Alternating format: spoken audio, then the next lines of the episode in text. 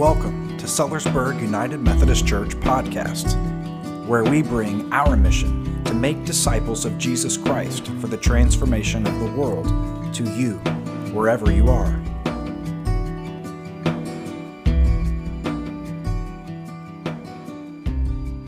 We come together for week four of our Lenten series, Rend Your Hearts, Claiming the Promise. Both parts, rending our hearts, examining ourselves, and claiming the promise. They are one and the same, they come together. And so we are being led toward the death and the resurrection of Jesus Christ through Easter and Holy Week.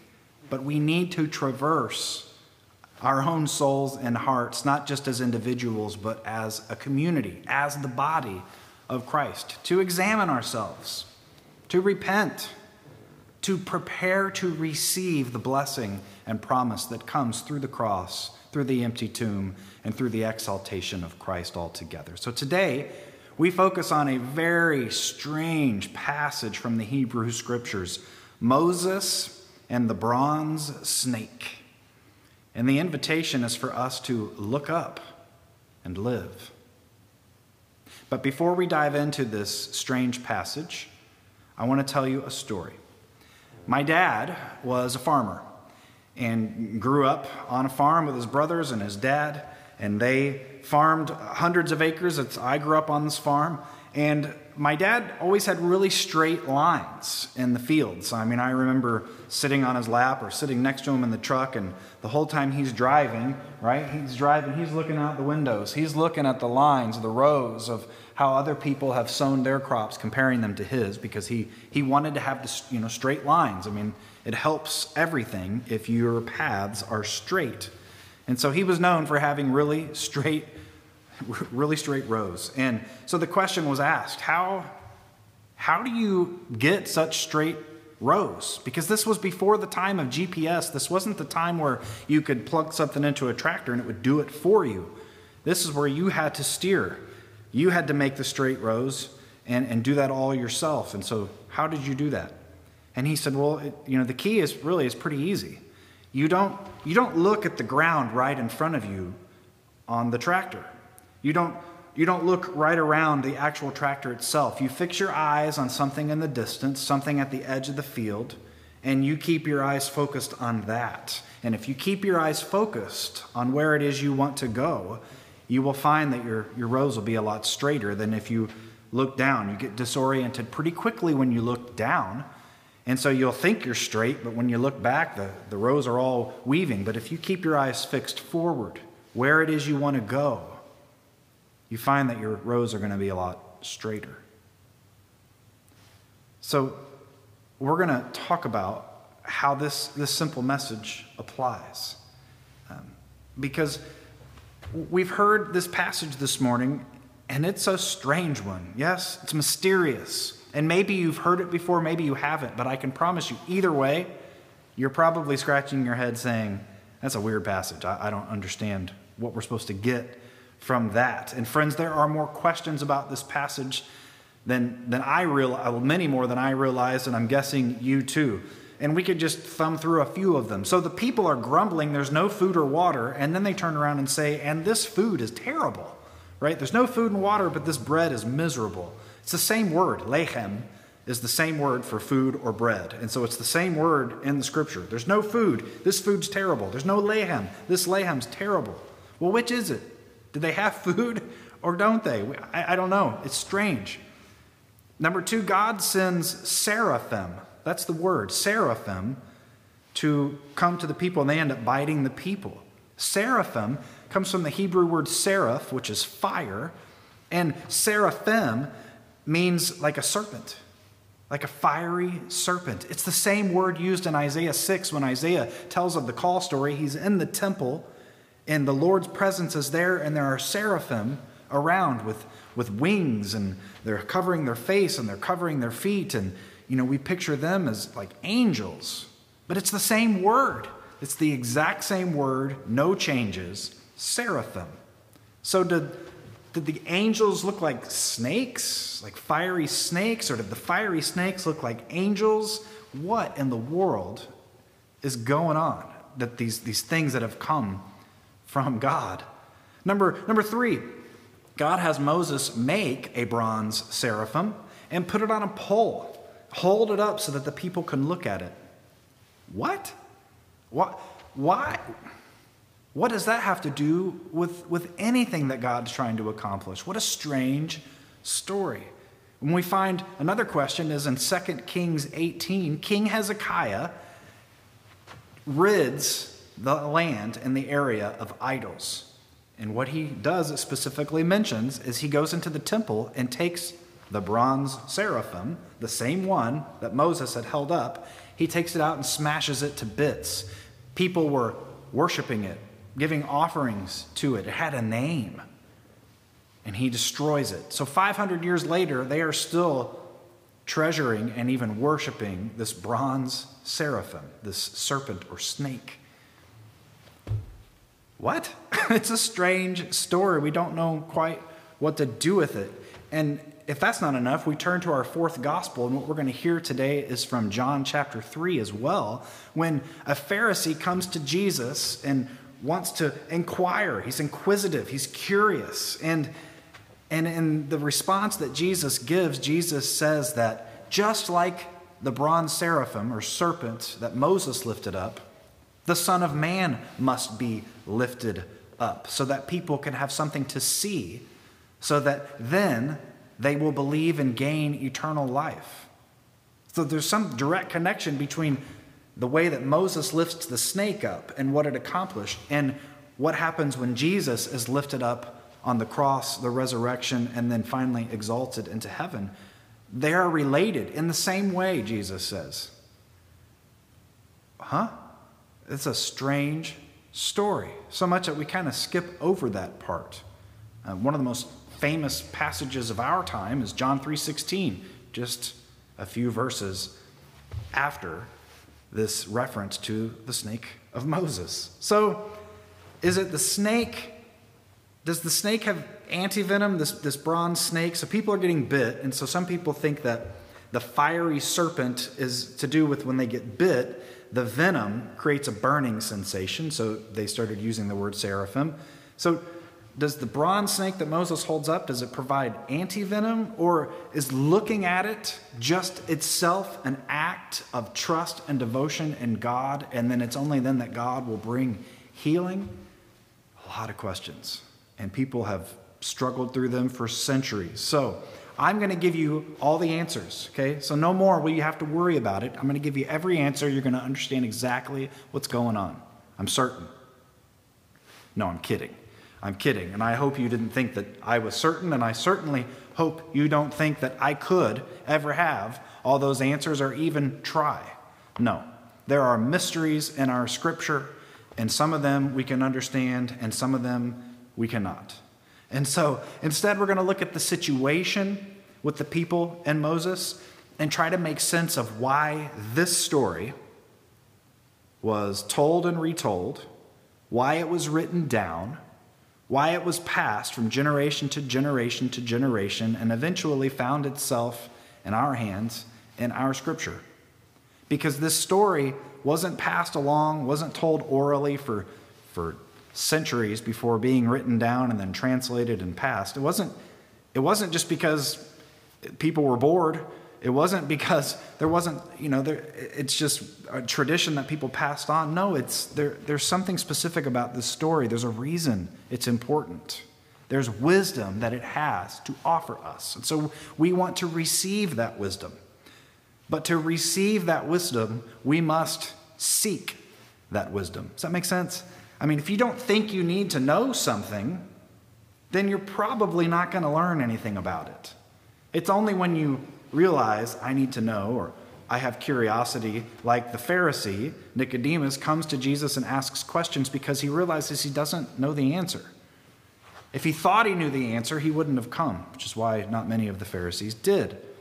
And even then, he comes with this curiosity, but he resists receiving the wisdom Jesus offers because he's holding on to some perspective. Um, if you don't think you need any more wisdom, you are cutting yourself off from the wisdom. Lent is a time for us to embrace our lack of wisdom so that we can forego our certainties and approach God with humility and receive the wisdom which is going to lead us into fuller life. I mean, that's, that's a theme again and again in Scripture, so that we have eternal life or life in the fullest or real life, capital L life. That's what we're here for. That's the whole point of why we are part of the church, of why we're doing what we're doing, because we want to live and not just, not just be alive, but we want to live with a capital L. Our faith is not about just living forever, okay? If that were the case, we could just skip pretty much all of the Bible and just learn one little small thing, whatever it is, everyone defines it differently, and then we'd live forever. But let's be honest. If you lived your life the way that you live your life now and you lived it forever, would it feel like paradise? Would it seem like a heavenly reality? Let's be honest. Are you tired? Are you exhausted? I mean, are you struggling to live well? Is your life so focused on you that you aren't very focused on anyone else? Do you have a close and life giving, deeply connected relationships with other people? Do you have that in your life? Do you have a whole community of people committed to you, like the church?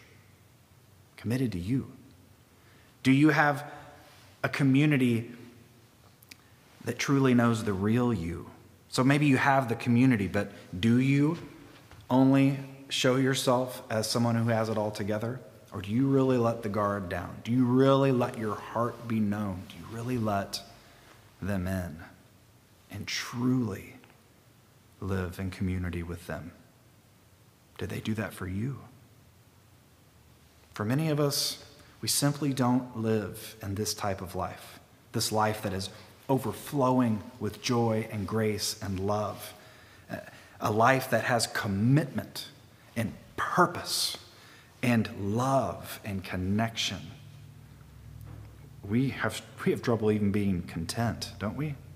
We have a couple of things every now and again, maybe some love, maybe some contentment, maybe some purpose, but oftentimes it can feel fleeting.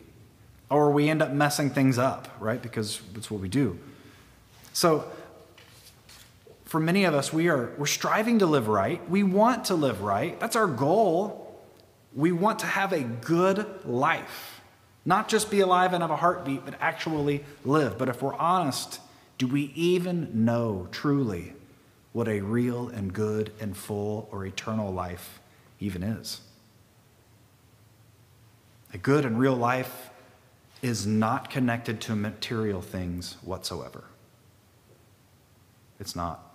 It's not connected in any way. The good life, as defined by God, the good and real life, is not centered on ourselves. The eternal and good and full life is not about feeling secure and having plenty. The real and good life has nothing to do with belonging to a particular tribe of people, not nation, not, not any particular club. No, none of it. The good life is not connected to those things. It isn't about success. It isn't about being rich. It's not about being popular. You could have all of those things and still be miserable. Amen? I mean, how many examples do we have we can read about on the magazine racks at the grocery store that tells us about people who seem to have it all and yet they're not feeling content. They're not feeling purposed. They're not feeling the things that we would describe as a good life. And even if some of us have gotten there in some ways, there's a feeling of, is, is this it? Do you want this forever? Is that your goal? I hope not. I hope not. Moses was leading a group of people in the wilderness to a new land.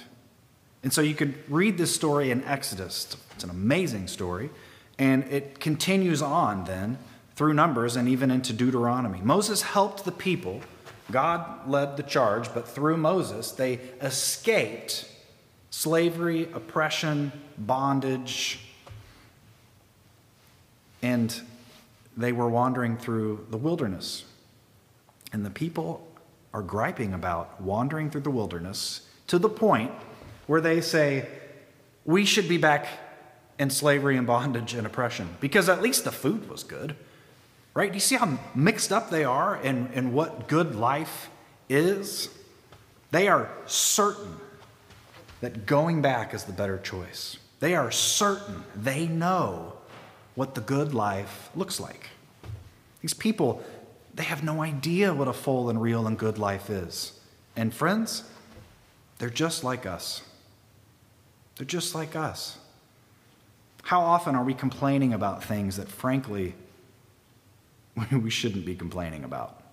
How often are we fixated on little details about what's going on in the world around us that doesn't deserve our attention? It causes all sorts of problem in, in our understanding when we think about God and the seraphim and, and the seraphim being sent to bite people and then causing some to die. I mean, my theology really struggles with this whole story. So God, God wanted to kill people off, but if we just step back from our own understanding and trying to fit it into our own, own way of perceiving this story and God, we look that it took this kind of chaos for people to stop focusing on the trivial problems around them and get their attention diverted back to some of the basics of life. Because when the snakes came, they stopped complaining about the food, whether there was any food or whether it was just miserable food. We want good food, right? We like feeling safe and secure. Absolutely, we do. We're human. We certainly wouldn't want to spend an entire generation wandering in a desert. Amen? It doesn't sound like fun, but yet, isn't that what it feels like sometimes in life? Like we're just wandering, ever making our way somewhere, never quite getting all the way there. So often in our culture, we live a life defined by pursuit. You've been pursuing some sort of goal your whole life, right? Oftentimes, many goals at once. Kids, my kids, they want to grow up. That's what they want. They are pursuing being a, an adult. And, and it can't go fast enough for them. They want to get there. They want to grow up. They want to be bigger. They want to call their own shots, right? Until they get there, and then they wish they could be kids again because that's the way that it works. But teens, young adults, they want to graduate, right? They want to finish school. They're pursuing the degree or just being done with school. And then people around that age, we, we want to be in a relationship, friends, and significant relationships. Many of us, not everybody, many of us want to commit to one person. And we want to be in a serious relationship. We want to get married. We want to find the right career. We want to find the perfect home. We want to have kids. We want to raise kids. And then eventually, we just want to survive kids. We want to retire so that we can then want to feel young. So then we just want to be healthy and well. We want to battle disease. We want to work for equal justice. We want to pursue creation care. We want to see our church grow.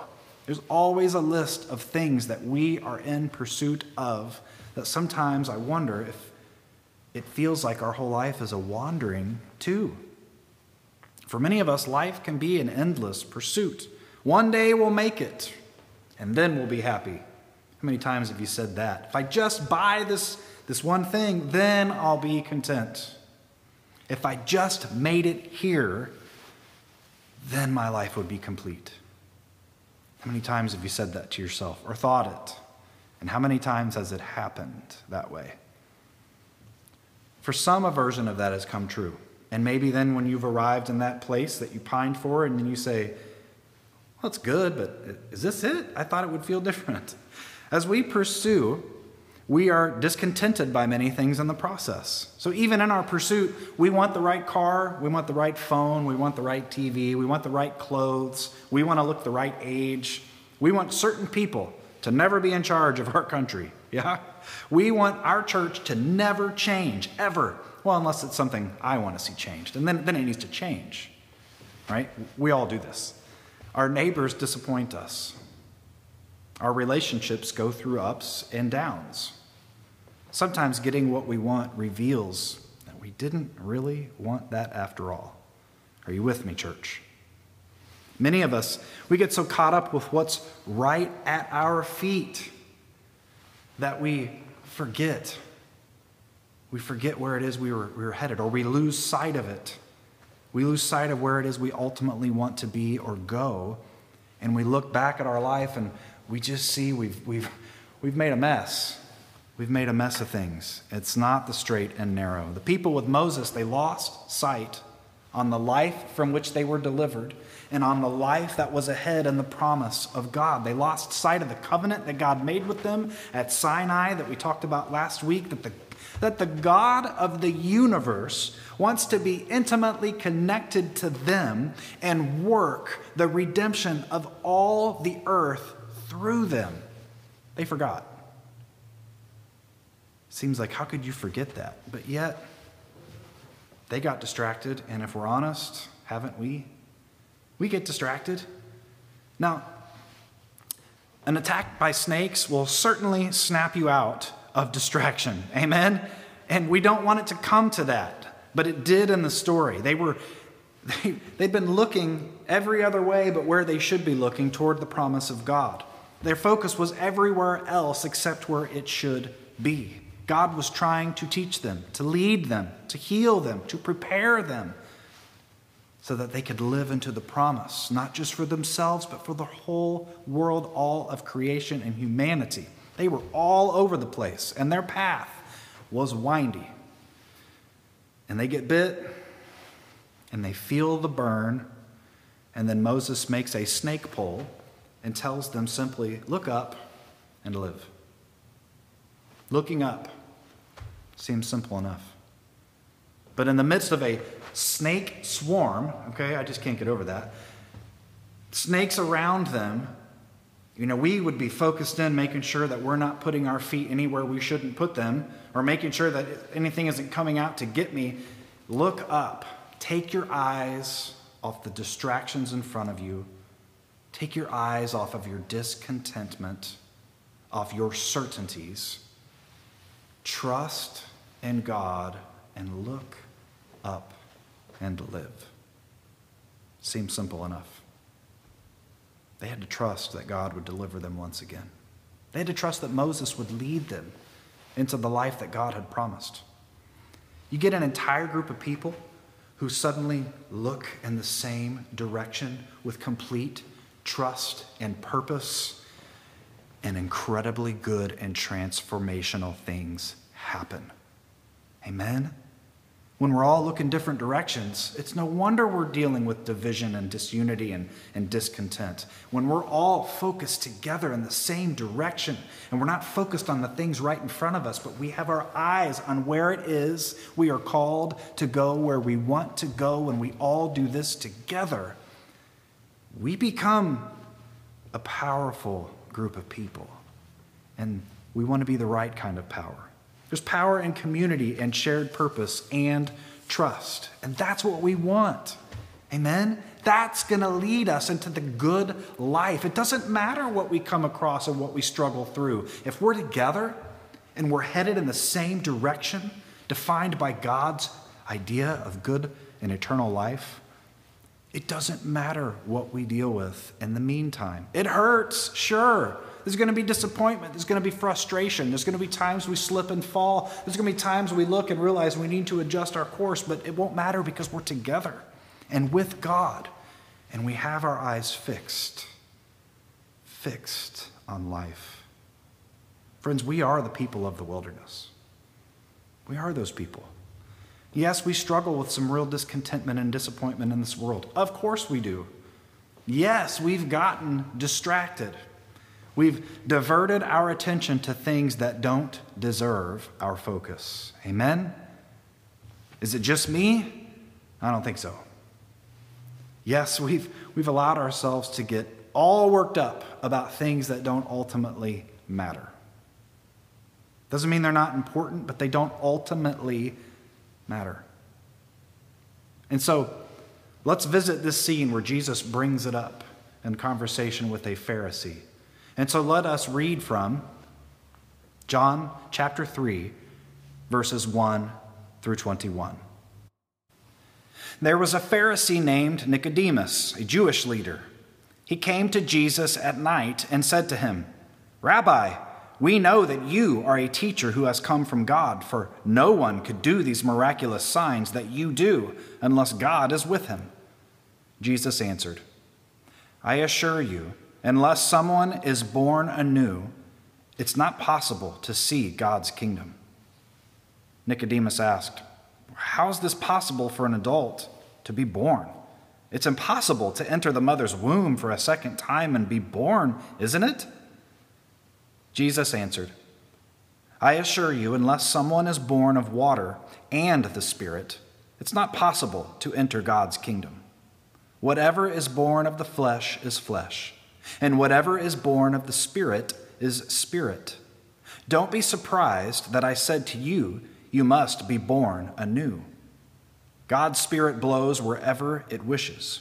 You hear its sound, but you don't know where, where it comes from or where it is going.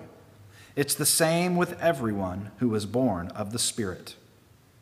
Nicodemus said, How are these things possible? Jesus answered, You are a teacher of Israel, and you don't know these things? I assure you that we speak about what we know and testify about what we have seen, but you don't receive our testimony. If I have told you about earthly things and you don't believe, how will you believe if I tell you about heavenly things? No one has gone up to heaven except the one who came down from heaven, the human one.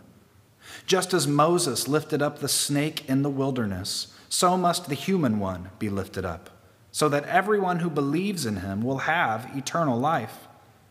God so loved the world that he gave his only Son, so that everyone who believes in him won't perish, but will have eternal life. God didn't send his Son into the world to judge the world, but that the world might be saved through him. Whoever believes in him isn't judged. Whoever doesn't believe in him is already judged because they don't believe in the name of God's only Son. This is the basis for judgment. The light came into the world, and people loved darkness more than the light, for their actions are evil. All who do wicked things hate the light and don't come to the light for fear that their actions will be exposed to the light. Whoever does the truth comes to the light so that it can be seen that their actions were done in God the Word of God for the people of God. Thanks be to God. So Jesus has this strange conversation with a Pharisee named Nicodemus, and Nicodemus is sure that he's full of wisdom. And he comes to ask Jesus questions. He starts off by saying, We know that you are a teacher of God. We know it. Jesus tries to get Nicodemus to realize that his entire starting place of seeing things is off kilter. Jesus tells him that he must become like a newborn, a newborn who's been born again, born from above. To let go, essentially, let go of what you think you know. Very rarely do newborns come tell us how life is, right? They're just taking it in, they're learning. We need to take it in and learn anew as if we don't know. We need to seek God's wisdom. This wisdom is the love of God in Jesus Christ. So Jesus invites Nicodemus to rethink everything, to be a person born in the Spirit, to the wisdom of God, the breath of God, the life of God. And then he gives him the truth, compares it to the story in Moses and says, For God so loved the world. God's love is revealed in Jesus Christ. Just like God's goodness was revealed in Moses raising the snake, we see God's goodness and love and the purpose of God in Jesus Christ. This wisdom, it is the great servanthood of God revealed in Jesus Christ. The servanthood, the way of life as defined by many of us, is not capital L life. If we simply lift our eyes from our distractions for a moment, we can come to see how far off track we've actually gotten. If we look back with the right kind of eyes, we can see that we have made an interesting path.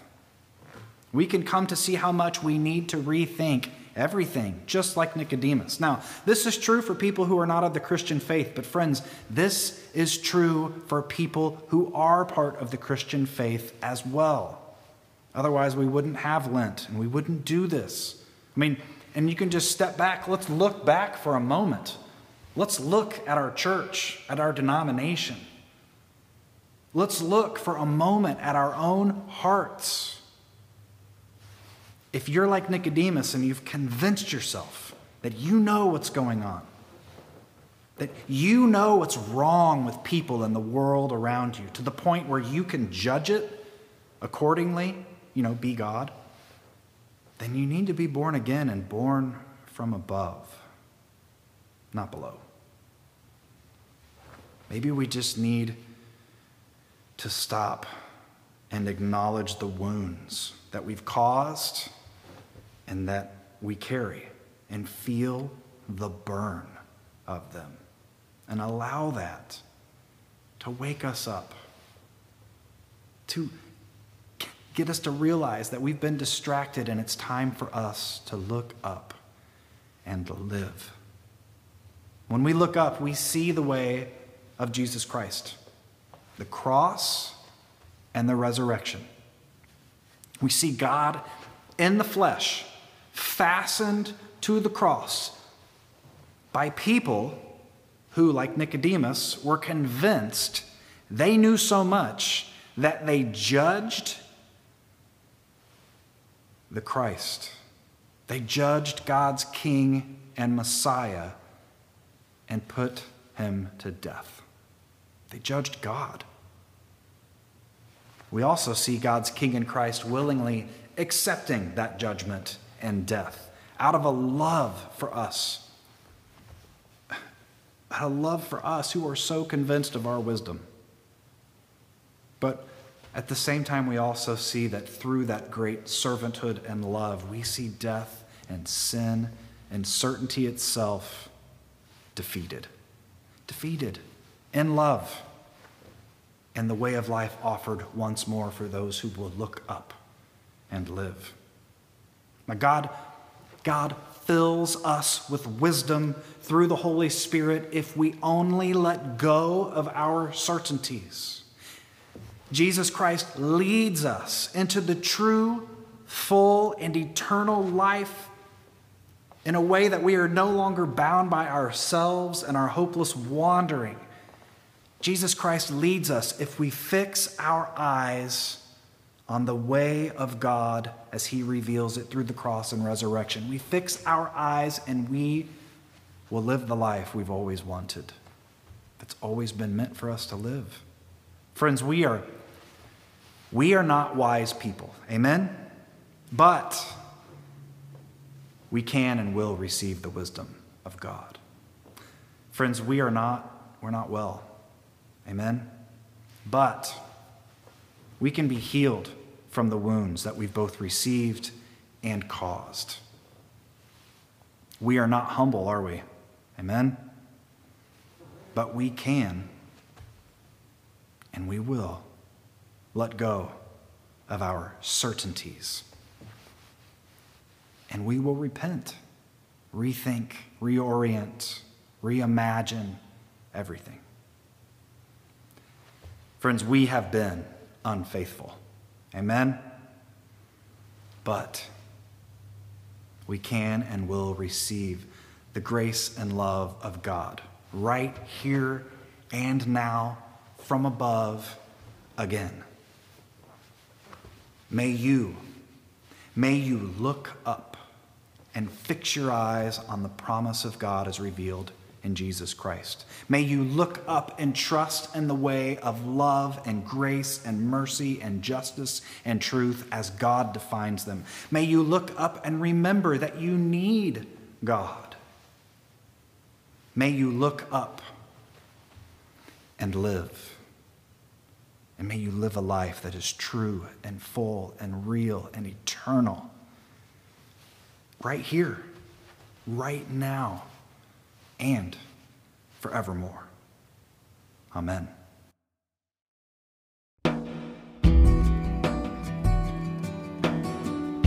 We thank you for worshiping with us, and it is our hope that through the Holy Spirit you have felt the touch of God upon your life.